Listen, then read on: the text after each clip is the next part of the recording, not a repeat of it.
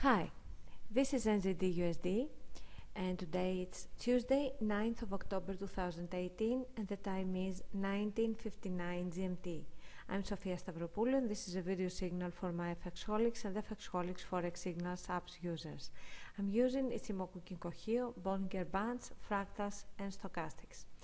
I will give you only a buy signal for the pair because an upward corrective move has started on daily time frame so from M30 time frame, buy at the level of, of 0.6477. This is a hypothetical level. Don't place a pending order. Make sure that you enter with all the criteria met, and the criteria are a bullish candlestick closing at that level, the next one being bullish when you are going to enter with all the criteria median Bollinger Band going up, upper and lower Bollinger Bands edges in a bullish correlation pattern, Tenkan Sen, Kijun Sen, Chikou Span out of the Kumo with Tenkan Sen, the red line, and Chikou Span, the green line, sloping upwards. The leading Kumo bullish as it is, but flying, both edges sloping upwards.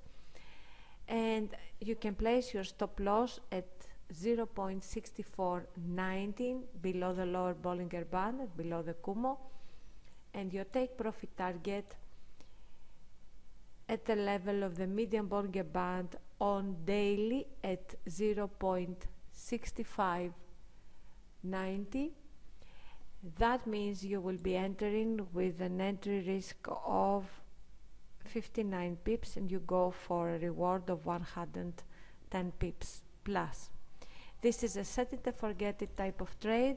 Just make sure that uh, all the criteria are met before you enter. Thanks for watching and happy pips.